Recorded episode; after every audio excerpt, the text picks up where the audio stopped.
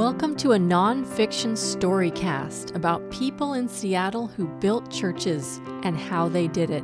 I'm Cindy Safronoff, I'm the author, and this is Dedication Building the Seattle Branches of Mary Baker Eddy's Church, a centennial story.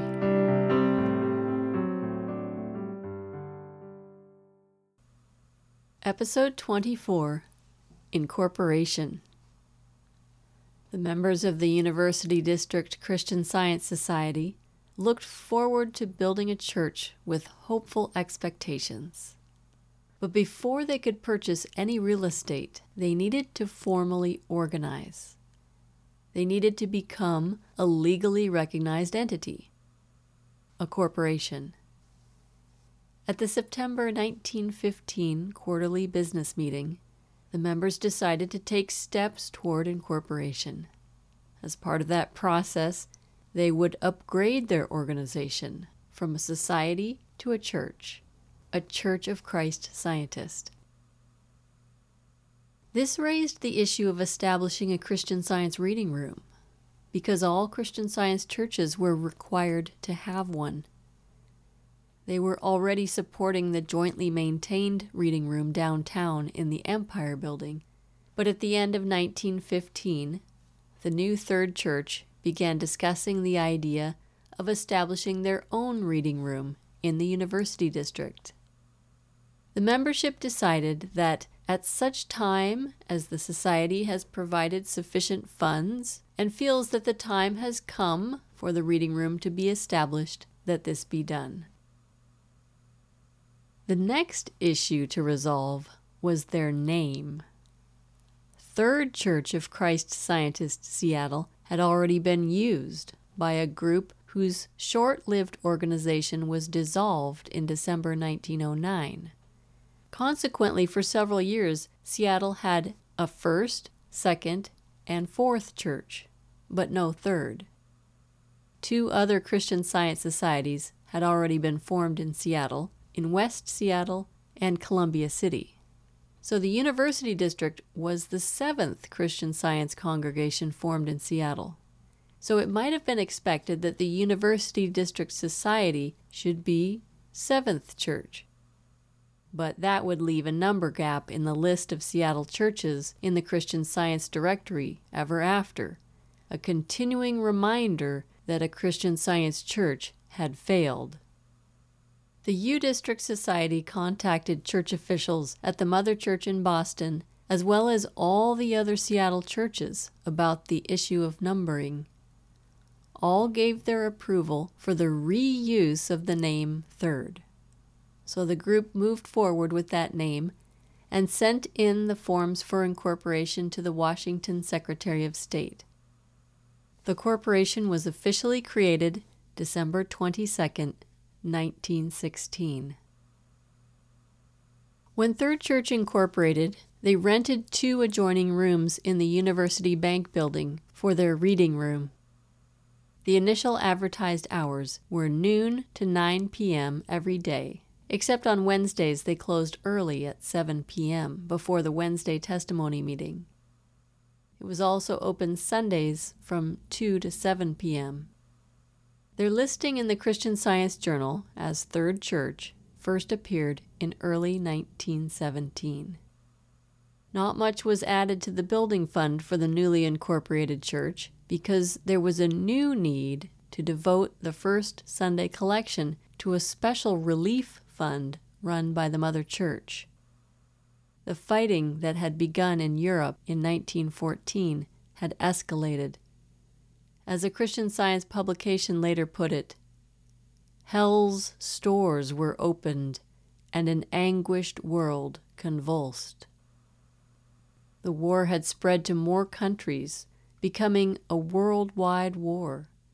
The Mother Church had started a relief fund in October 1914 to which all branch churches and societies were invited to contribute.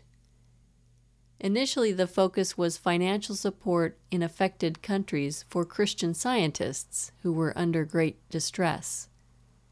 The war disrupted the economy, businesses closed, jobs were lost, entire industries were affected, and buildings were destroyed. Men were called for military duty. Families had to find new homes and income sources. Mr. William D. McCrackan, a member of the Christian Science Board of Lectureship, traveled to Europe to organize relief efforts. Fund managers reported that the charitable love expressed through the gifts of money and supplies helped recipients overcome the grip of fear, enabling them to take their own independent steps toward improving their situation. By December, the scope of the relief effort was expanded to anyone impacted by the war. It was an issue of debate in America to what degree the United States should strengthen its military defenses or participate in the war, if at all. On this question, the Christian Science Church was not silent. In 1916, a statement in an editorial in the Christian Science Monitor was reprinted in the Seattle Times. Mary Baker Eddy was in local headlines again with her own words, and those framed in a positive light, possibly a first for the Seattle Times. Mrs. Mary Baker Eddy, founder of the Christian Science Church, is quoted by the Christian Science Monitor as an advocate for national preparedness for the Navy and Army against invasion, one of the most remarkable editorials which has appeared in the greatest of the Christian Science newspapers the words of Mrs. Eddy, written by her in 1908, are quoted thus It is unquestionable, however, that at this hour the armament of navies is necessary for the purpose of preventing war and preserving peace among nations. The editor of the Monitor argues that since evil in the world has not disappeared, but threatens to overwhelm good, the doctrine of non resistance cannot yet be accepted in the world. The Monitor squares the proposed military preparedness with the doctrines enunciated by Mrs. Eddy. In conclusion, it declares The absolutely vital question, therefore, for a nation on the eve of preparedness appears to be that there should be in its thought no dream of conquest, no idea of preparedness for aggression when a great nation prepares for war, it should prepare with the conviction that it will never need to put out its strength, but it should prepare so as to be able to defend that which is good. This stand is declared to be the only scientific one to accept. Not long after the first official listing for Third Church of Christ Scientist, and its new reading room appeared in the Christian Science Journal directory, the United States officially entered the World War. Just after midnight on April 6, 1917, the residents of Seattle learned that Congress had passed a war resolution. The Seattle Times had said it would blow its whistle when it passed. So when the five whistle blasts were heard distinctly throughout the city that night, people knew exactly what it meant. Another blast at 10:15 the next morning announced that President Woodrow Wilson had signed the bill into law. That day, headlines on American military mobilization took the place of the newspaper masthead on the front page of the Seattle Times. It was all a very suitable way of telling the people that a history making epoch has arrived. A political cartoon on the editorial page of the Times showed an oversleeping Uncle Sam abruptly waking by the alarm of war from his slumber on the pillow of pacifism. The Times called for unity. The United States today is at war. Whatever division and sentiment there may have been in the country yesterday, there can be none today. In the face of a common enemy, this people can no longer be pro this or pro that. They must be Americans, simply and solely. The time for action has arrived. Yet, though the hours be few and precious, there still is a little space for sober consideration of the future. First, let us remember this. Having entered upon war, the United States must emerge from it a victor. We have enunciated certain principles in the defense of which we are taking the field, constructively at least. When the struggle ends, those principles must be the principles upon which peace is concluded. We have announced our determination to overthrow a system of autocratic militarism which menaces popular government throughout the world. The United States alone not England, France, Italy, or Russia, must assure the triumph of that noble idea.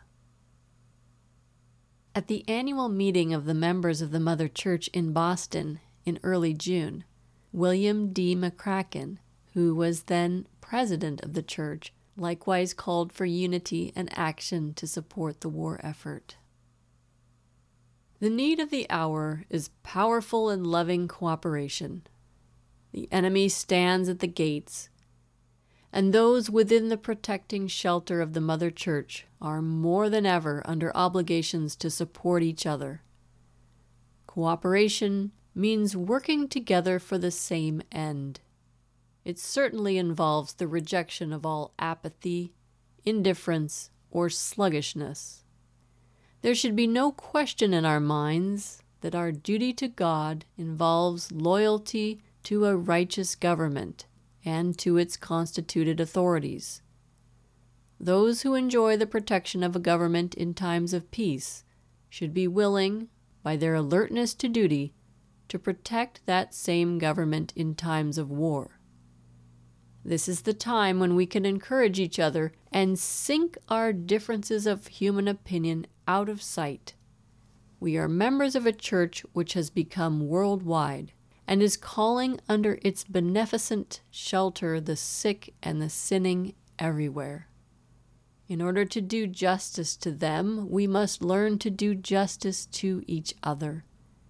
We can assume in every instance that the motive which actuates our brother is a good one. Time will test it. We are an army of Christian scientists. The United States has called Americans to war for the protection of certain ideals. Let us ask ourselves the question are we laggards, or are we filling our places individually, praying daily, as well as giving freely of our activities as God outlines for the protection of the free institutions which must spread to all nations of the world?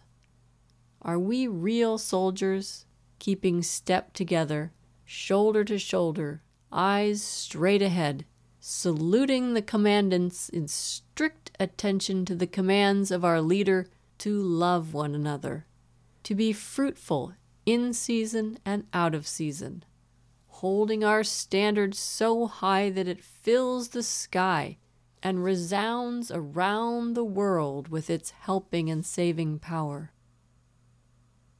Within 60 days, the entire Christian science movement in the United States was completely organized and at work, and able to quickly respond to any needs.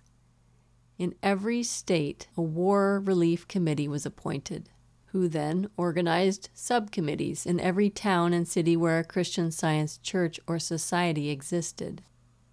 They recruited 2,000 volunteer war relief workers, hired 200 full time employees, plus 10 chaplains.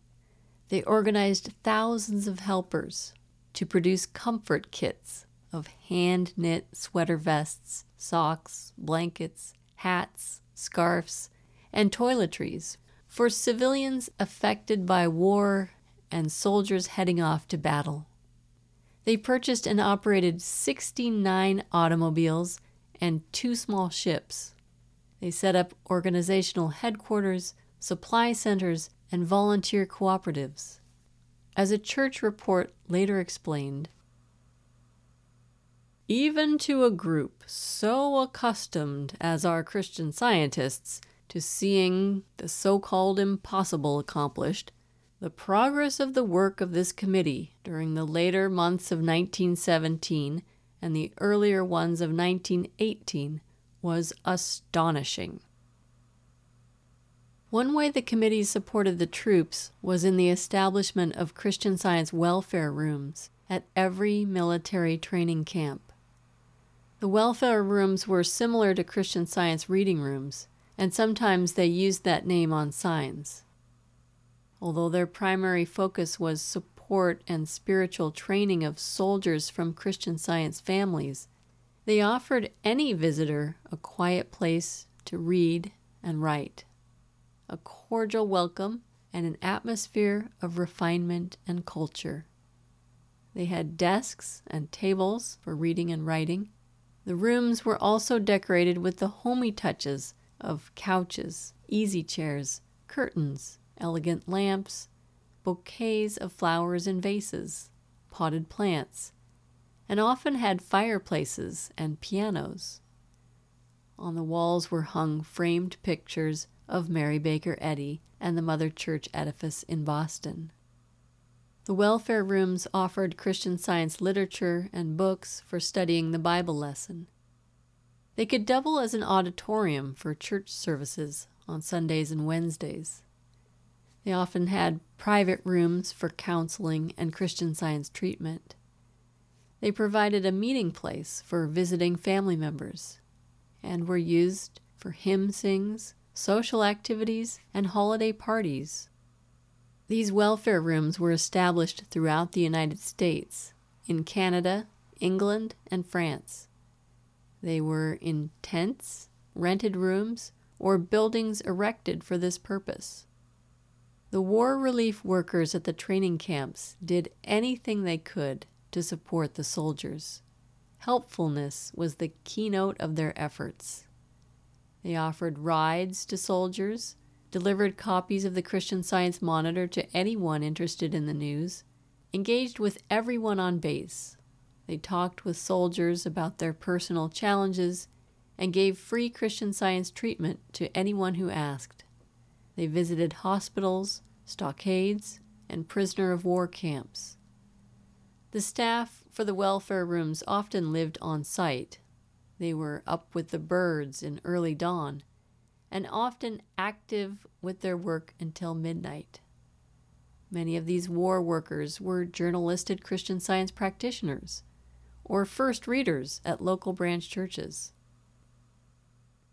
Mr. C. Macklem was put in charge of the Washington State Committee which planned for a Christian Science welfare room at Camp Lewis, the Army base south of Tacoma. This welfare room started out as two tents in a grove of trees. Over a period of 10 days, 40 Christian Scientist soldiers built a small cottage.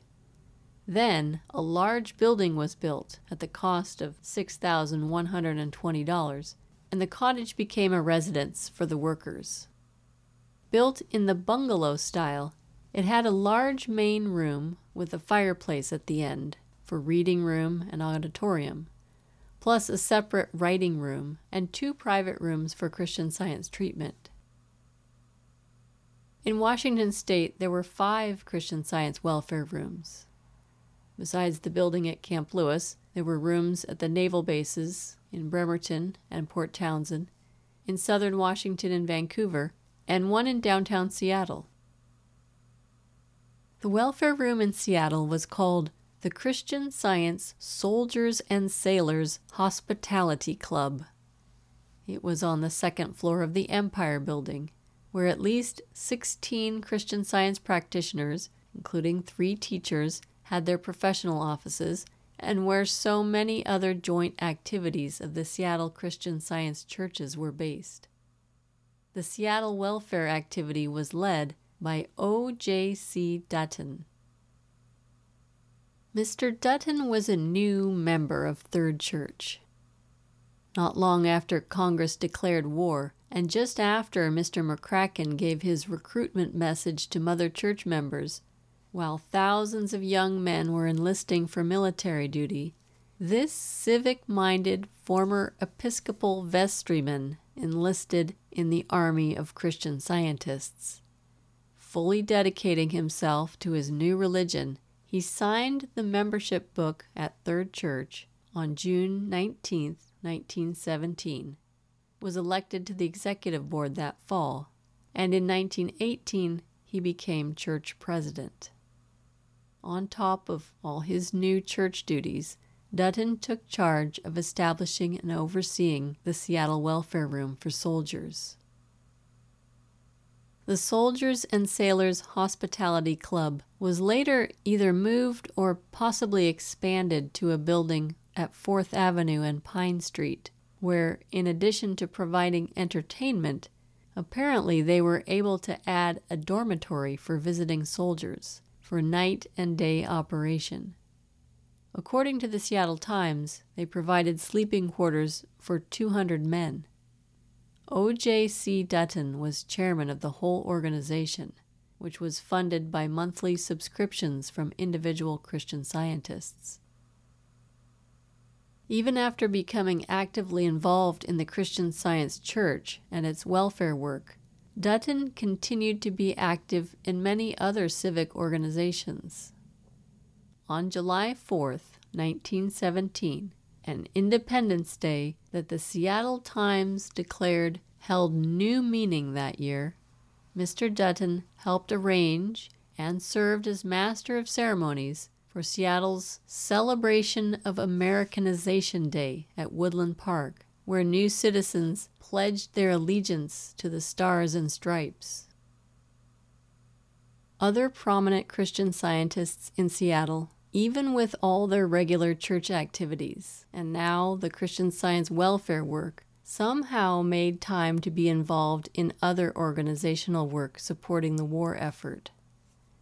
Christian Science teacher Alan H. Armstrong and church officers at First Church of Christ Scientist, Oliver C. McGilvra, and Charles A. Griffith, all served as precinct captains in the Minutemen organization for enrolling men in the military reserves. But as Christian scientists, ultimately, they would have considered prayer to be the most important way they could support the war effort. They would have read in Mary Baker Eddy's writings her prayer for country and church. Pray for the prosperity of our country and for her victory under arms in your peaceful homes, remember our brave soldiers, whether in camp or in battle. Oh, may their love of country and their faithful service thereof be unto them life preservers. May the divine love succor and protect them. Great occasion have we to rejoice that our nation will be as formidable in war as she has been compassionate in peace. May our Father, Mother God, who in times past hath spread for us a table in the wilderness, and in the midst of our enemies establish us in the most holy faith, plant our feet firmly on truth, the rock of Christ, the substance of things hoped for and fill us with the life and understanding of God and goodwill towards men.